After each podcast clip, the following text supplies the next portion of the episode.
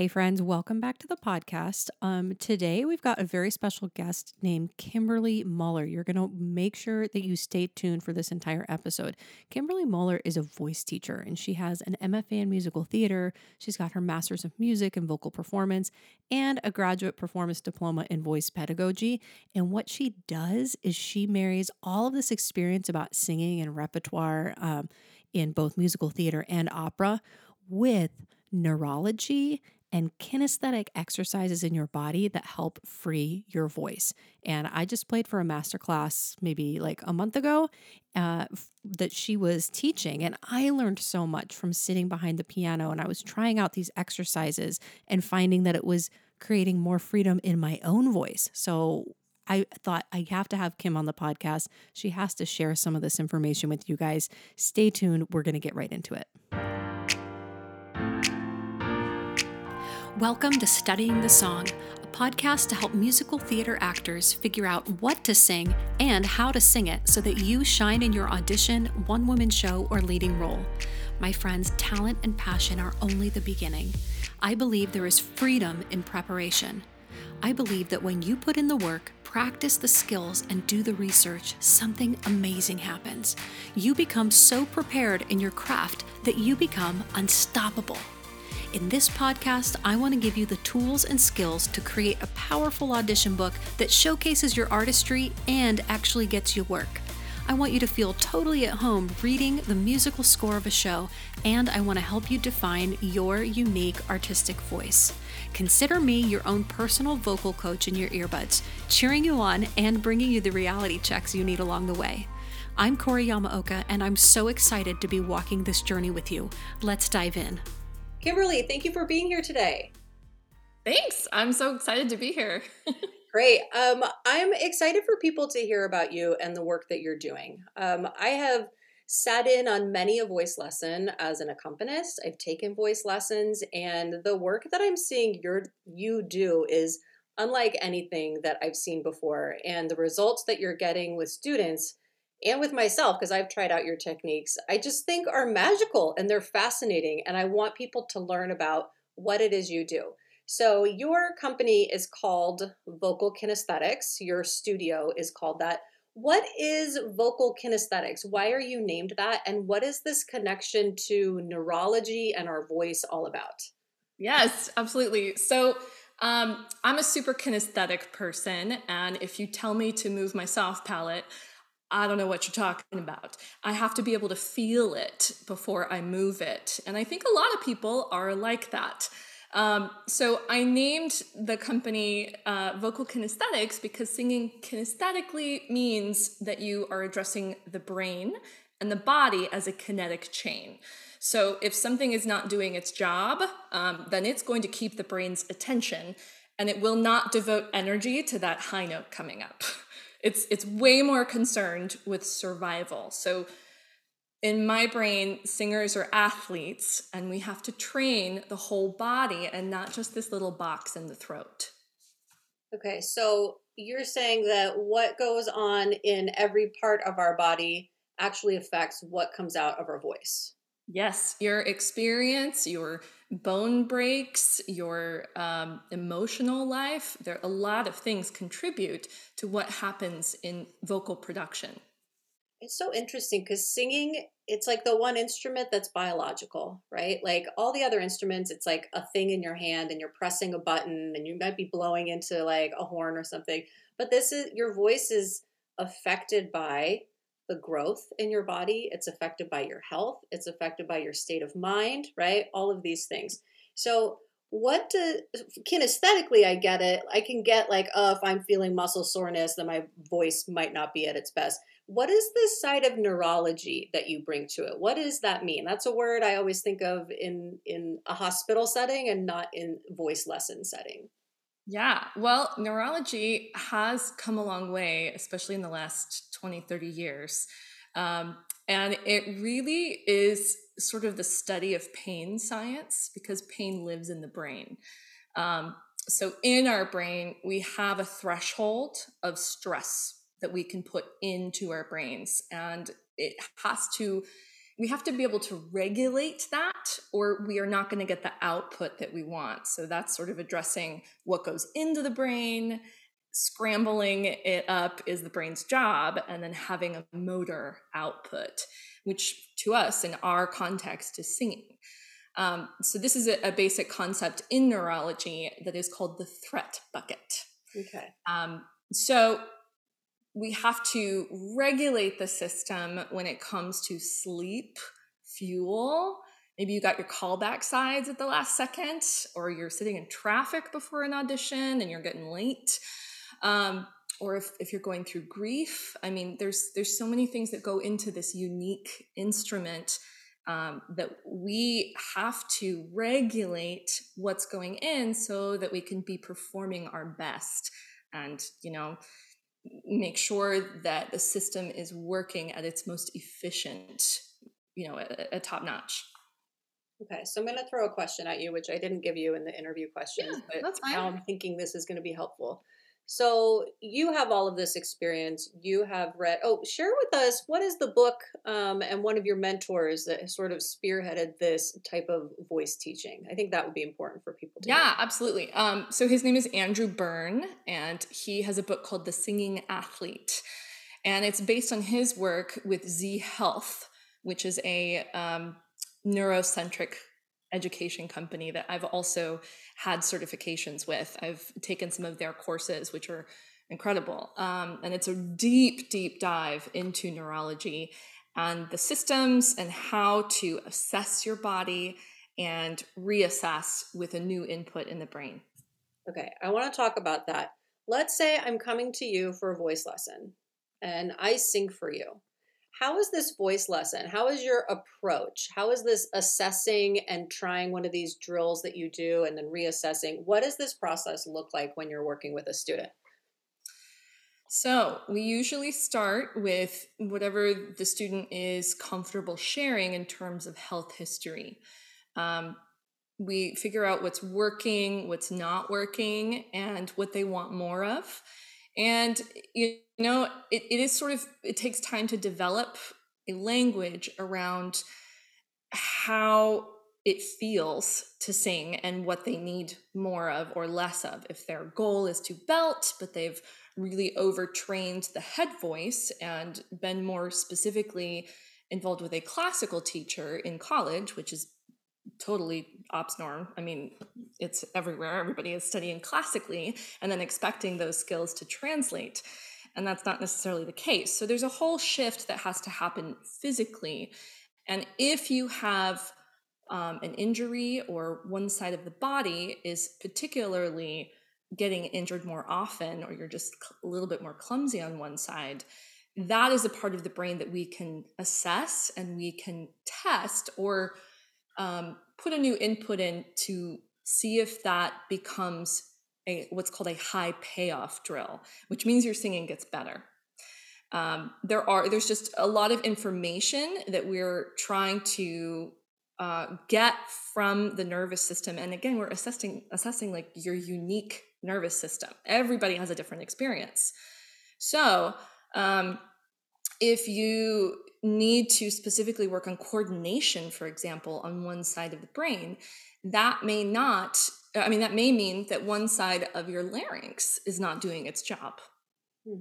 So we're trying to affect change positively, ultimately, in your singing by adding mobility and the best kind of, of movement that you can, the most efficient kind of movement you can to affect change in the larynx, which is a small box in your throat that you can barely feel. Okay, so you hear the person sing, you've talked to them about their health history, so and then you sort of get an idea from seeing them and listening to them what some of the trouble spots might be. Is that accurate? Yeah. Yeah. yeah. And then you try various drills, mm-hmm. techniques with them and see if they have if they yield a result in a positive direction, if they're a high payoff drill. Can we talk about some of those drills? Like, how do you know? I, I played for your masterclass a couple weeks ago, and I was just so just fascinated at the piano watching you, like, just zero right in on what someone's issue is when they're singing. And then you just knew, like, the right uh, exercise to have them try and then they would do it again and it really was it was like magic. So what are some of those connections or maybe what are some of the most common um, things that you try first or most common issues that yeah. you have with singers? Absolutely. So these are sort of um, i have a list of kind of top five drills that i teach in my intro to vocal kinesthetics that tend to work with most people. Um, and the reason is we just went through a pandemic. we're, we're, sort of coming out of it. A lot of us have been sitting for a long time, and some of us have back issues. So if you do something that releases tension in the back or improves the body in, in mobility in like a forward bend or whatever it is, um, then you're going to effectively influence the whole chain on the way up, including your breathing system, etc. So that can be everything from foot mobility to eyes and ears. And if we're staring at screens, you can see like we might have some visual discrepancies that are a very, very high priority to the brain.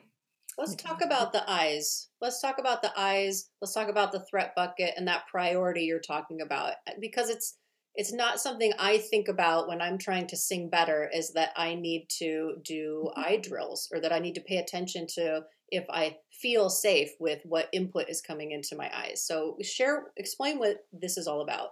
Sure. So, uh, in neurology, if you look at the priority systems to the brain, you're going to see that vision is the number one priority to the brain. Mm-hmm. It is what our brain is most concerned about because if we cannot see a tiger coming at us, then we are not going to be able to run away from it. Um, survival is most is important. Like primal survival instinct. Eyesight is the most important. Okay. Yes, exactly. And the next one after that is your inner ear system. So, which way is up? A lot of things come out of that i mean the the brain stem is really what we're assessing when we look at eyes and ears that is our you know our first it's connected to our first brain which is the the literally survival based okay. things um, that, that the brain is concerned about. So if you look at those two systems alone, you've got 12 cranial nerves that you can assess. That includes taste, that includes um, your your tongue mobility it, it includes your eyes your ears um, there's your accessory nerves which are also very close to the, to the larynx. Um, and then the third thing that is the highest priority which also affects a lot of change is what's called proprioception. And that is the body or the brain's 3d map of the body in time and space. So if you can improve the chain, like I said, the the map of whatever area is a little bit dull or maybe we're not seeing very clearly in our brain, then that's going to influence everything up the chain. Okay, there's so much in what you just said. Sorry about you that. You talked about eyes, you talked about balance, right? Mm-hmm. And then or which way is up and then you talked about body mapping.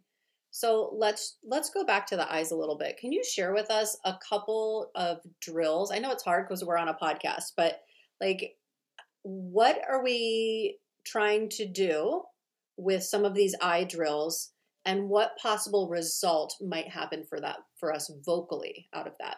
Is that sure. a good question? Does that make sense? Yes. Um, okay. So when you think about the eyes, they have six muscles in them. So we are strengthening eyes in the sense of like where they go, what direction they look, how they converge um, to focus on something.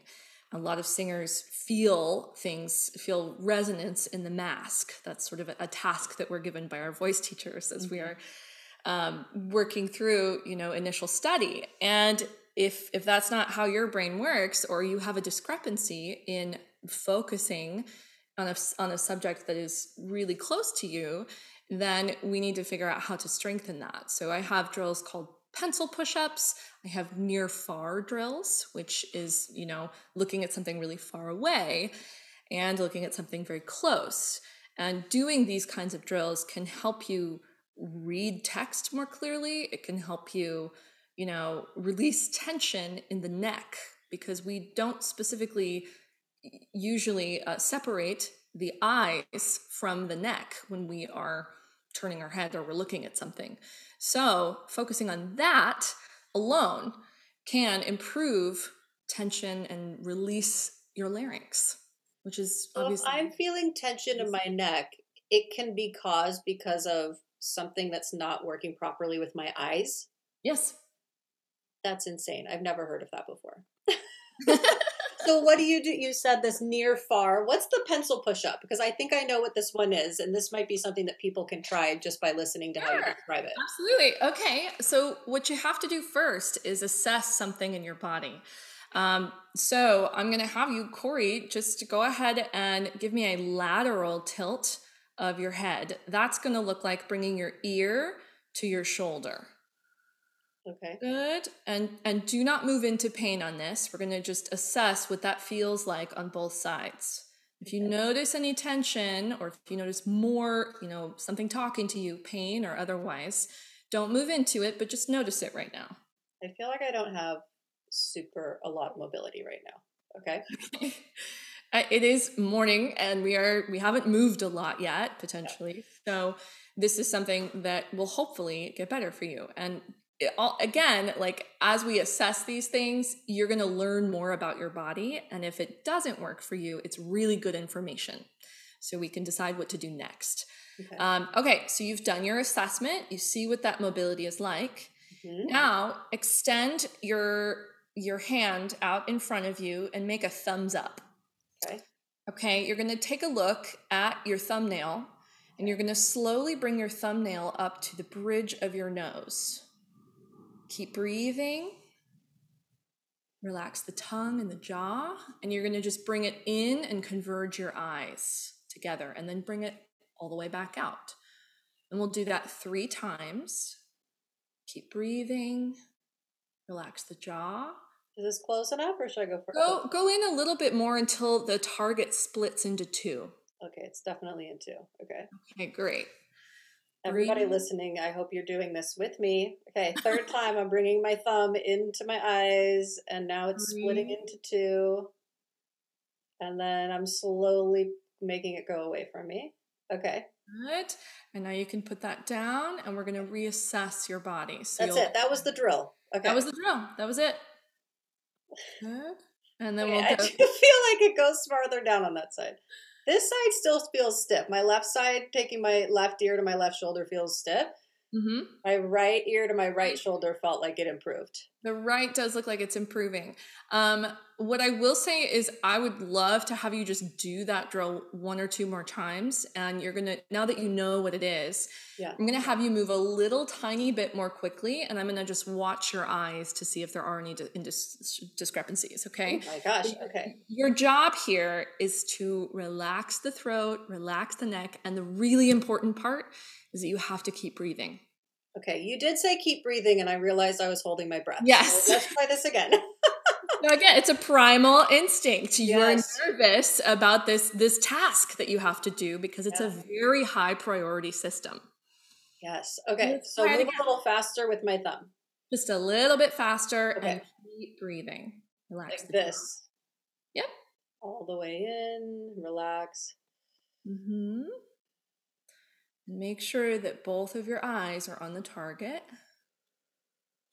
Breathe. Let's do one more. Breathe and release. Perfect. Okay, let's drop that and try the assessment again. I'll tell you what I saw. Ooh, that looks great. That feels better on the right. Hey, it's a little a little bit better here. Yeah, left is improving. I just feel I guess I'm just stiff on that side for some reason. Yes. Okay. Um, so let me tell you what I saw. Okay. Uh, as as I was watching your eyes, the first time we went through this, um, and I told you to focus, or the, the second time we went through this, and I, I specifically told you to stay focused on the target, your eyes started doing their job. Yes. They started, they were not out to happy hour. They were like, okay, mm-hmm. you're on this. And they both started to converge, which is exactly the task we needed.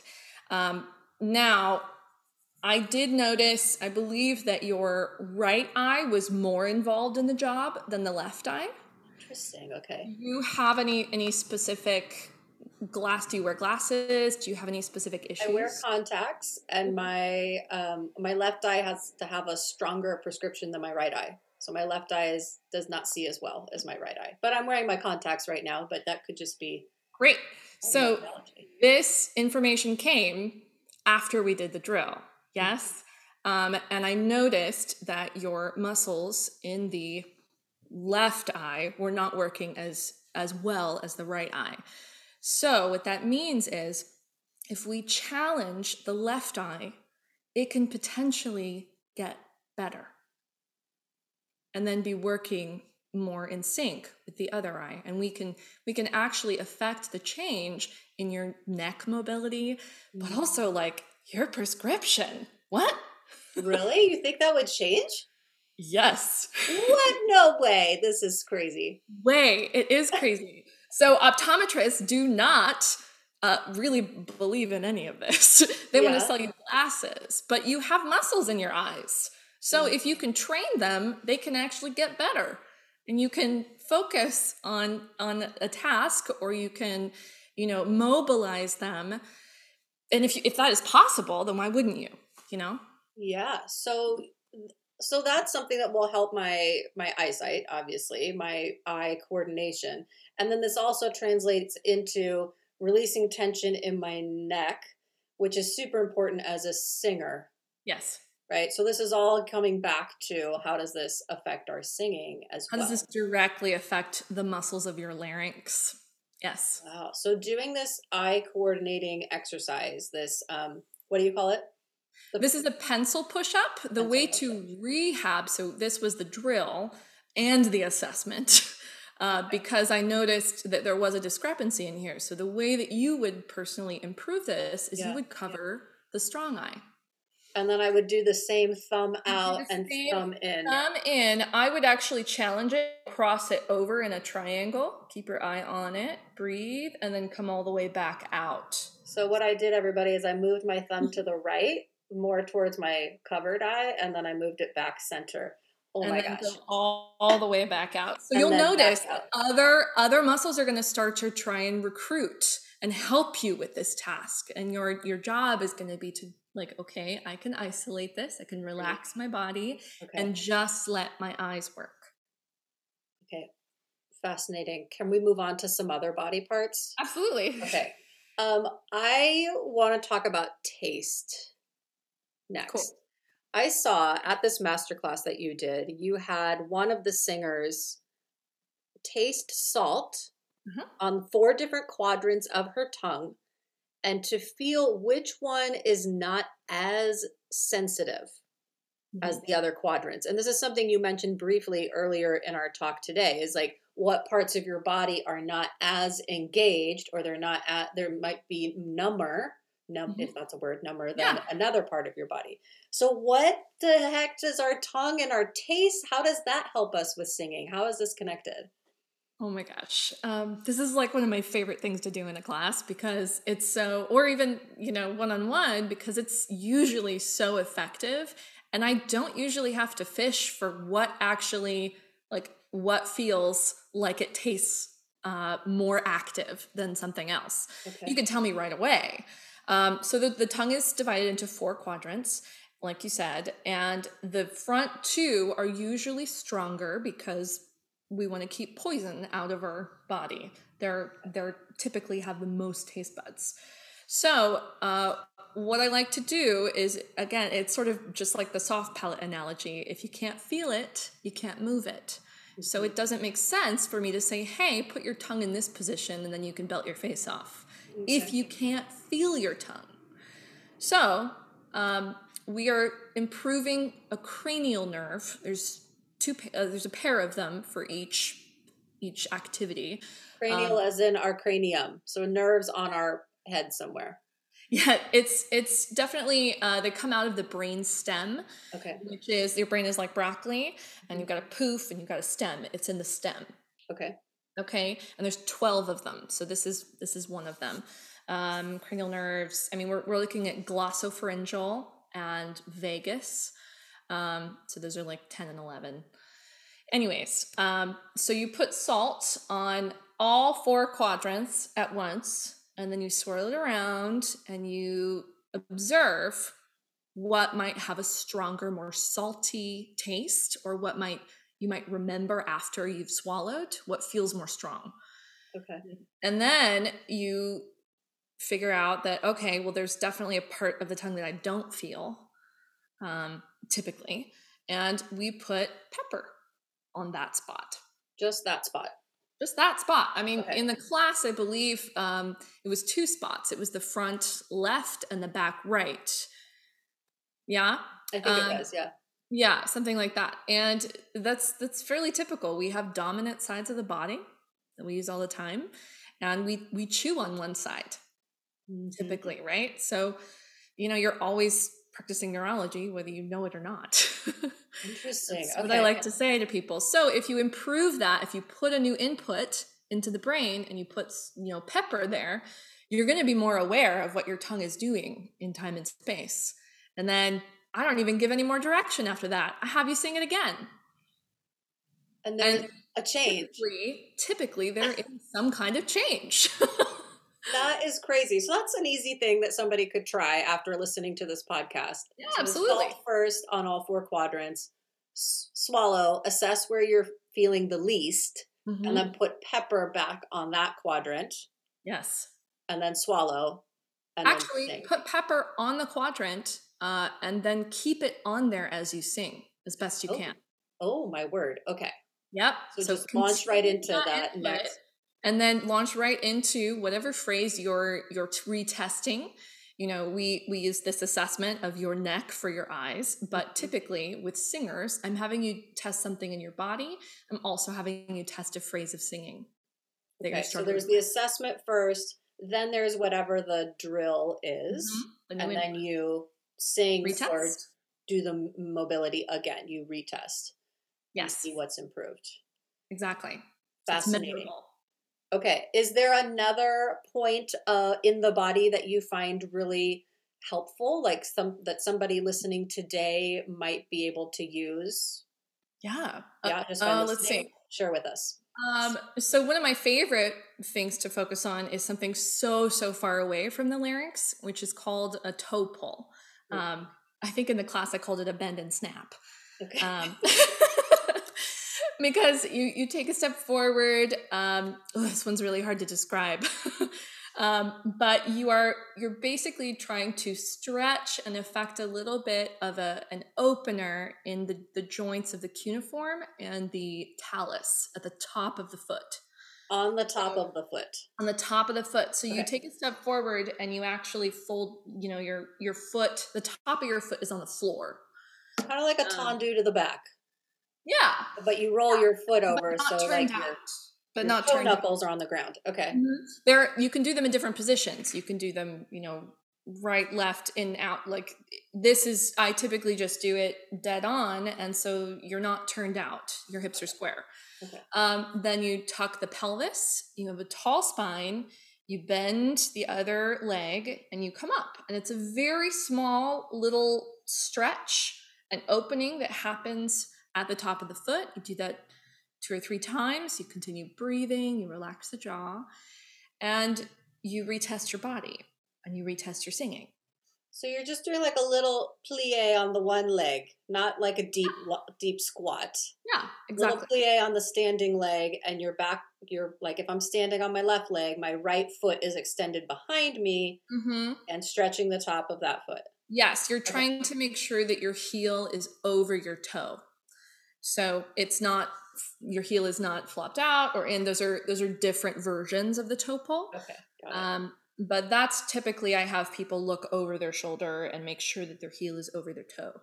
Then you line your body up, tuck your pelvis, tall spine, and you bend and you bend and you bend. Yeah. Okay. Um, this typically creates a great result, especially in lower back mobility. So if you are retesting everything up the chain from that joint area in the foot where there are a ton of mechanoreceptors that give your brain information. Okay. It helps you feel more grounded and it affects everything up the chain including the respiratory system. So this sounds like it would be very useful right before you're about to perform. Absolutely. To ground yourself and to just center your breathing. Yes, absolutely. I've had dancers use it before going out and, and having to do like triples and and go crazy with you know turns and it tends to ground them as well. It improves foot mobility. It helps you just literally connect to the floor and feel like you're regulating your breath you're regulating your your legs are supporting you they're under you um, and that feeling alone is enough to calm anxiety for a lot of mm. people yeah, Kimberly, what you're talking about here, I just feel like it's so revolutionary, and maybe it's just because I'm I'm not in the right circles of vocal training to have heard this, but like I don't, I haven't seen this in any of the the lessons that I've been in, and I've watched a lot of different voice teachers, and they're saying things like raise your soft palate su- support with your diaphragm and you know lengthen the back of your neck and we get these sort of like directives mm-hmm but as you said, if that part of the body, like if we can't focus in on feeling that part of the body, how can we move it? And I just, I feel like these are going to be life changing to people. So thank you for sharing all of this. They are. They're life changing to me. And that's why I'm so obsessed with it. that's why I use it. I mean, I, I was introduced to it uh, with Andrew Byrne when I was, you know, getting crossing over from opera and getting into um, musical theater on roller skates and Xanadu. Mm-hmm. And so my inner ear system was going crazy. And as I was starting to study this stuff, um, I was completely just thrown by how much progress I could make in one session. Mm-hmm. And then being able to repeat the drill at home or right before performance would give me the same high payoff. That's amazing. Yeah. Can we talk about the body mapping idea? Can you explain what body mapping is and then perhaps how we use that in one of these assessment drill assessment patterns? Or sure. is that not how you use body mapping? You tell yeah. me. No, that's I mean, we're improving the the third um you know step in that neural hierarchy that we talked about eyes, inner ear, and then proprioception. Mm-hmm. So if you can improve the clarity of that, whether it is in you know cranial nerves and in, in smell or in taste or um, in anything else, you're going to your joints. You're you're going to improve your brain's ability to predict. And that means you're going from survival to performance the brain's ability to predict. Yes. Explain so it. It will restrict your movement if you do not feel safe. The brain is constantly asking, hmm. Do I feel safe? Am I safe? And if that question is not answered, it will limit your ability to move.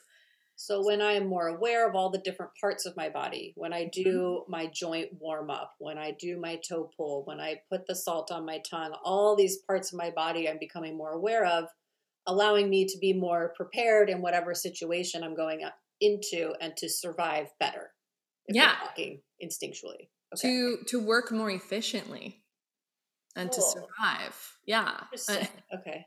So you're you're moving again from like being really worried about where your arm is in space to being able to, you know, grab onto something if you fall. so this is really uh, important for us to be doing every time we're going to perform. I mean, part of our warm up is not just singing vocalises, it's not just stretching your muscles before dancing. This is an added layer. Like we can be doing this before we're going to be rehearsing ourselves, and then also before we perform and before we go into auditions. Yeah, absolutely. If if you continue to add these repetitions and free up your body, you're going to create a new neural pathway and that will start to become more what's called autonomic. We want to get to that stage so that we don't have to think about it in performance. Got it. So it's that um, it's it's living in your body already. Yes. Autonomic. I don't know what that definition is, but that's what it's yeah, like it's, you said. through it's basically making it automatic. Okay. You know? we're we're we're not having to think about it when we go into performance.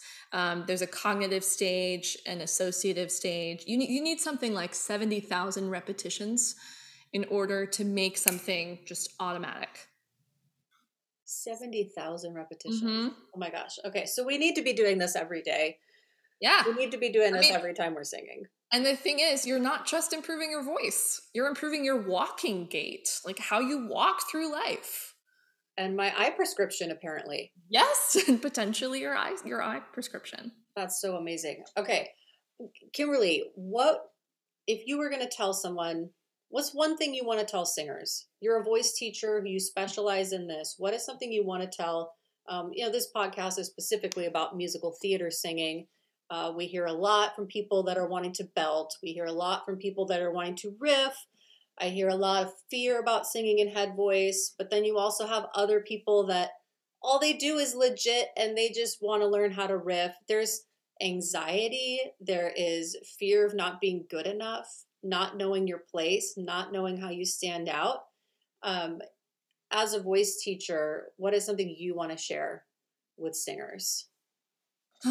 okay well what i love about this kind of work is that there's just no no judgment in neurology at all you're assessing your body and then you're reassessing your body and something you can you get to hold on to something that works for you and and literally reproduce it later and watching it in other people is fantastic too because that sort of fires our mirror neurons and and we get to experience it more than just in one lesson um, the thing I really just I'm going to come back to that I want singers to know, dancers and actors, is that you are practicing neurology whether you know it or not. So, what are you telling your brain at this very instant? Am I not a belter? Am I only a you know a singer that sings classically or more legit? If you are not training both sides of the instrument, then that's not a super athletic approach. You're you're really limiting yourself to one type of one style, one type of singing. And musical theater encompasses a lot of different things. So you want to perceive yourself as an athlete and cross train. I love that. Thank you so much. If people want sure. to find out more information about you and how to work with you, how can they find you? Oh, you can find me at vocalkinesthetics.com. You can check out my my membership and upcoming workshops and master classes. I hope you'll be playing for. Um, and then um, I'm also on Instagram at Vocal Kinesthetics. I'm on the TikTok now. so you just Google Vocal Kinesthetics with Kim, you'll find me. With Kim. I'm going to put all of that in the show notes so people can link directly to all of your things. Um, thank you again for being on the podcast today. I know this is going to help so many singers. You guys, how cool was that interview? Kimberly is so sweet, and just all of her exercises seem so simple by themselves. And yet, when you start trying them, you realize how much that neurology, how much the connection of your brain to the rest of your body really does affect your singing. So I hope that you'll take the time and try some of these exercises out. If you want to find uh, Kim, you can like she said, go to vocalkinesthetics.com. If you want to find me, go over to coreyamaoka.com. Find me on Instagram at coreyamaoka. I would love to hear from you. And one other thing that you can do uh, that I would greatly appreciate if you're enjoying this podcast, just take a moment to give it a rating um, right there in your podcast app. And then, even if you have two minutes, one minute, 30 seconds, write a short review. Um, that's one way that people that are browsing to look at different podcasts can say, like, oh, I trust this a little bit more because there's other people that are already enjoying it and have taken a moment to share what they think about it. So, um, rate, review, subscribe. I will see you next time. I hope you are well, stay healthy, and um, have a fantastic week.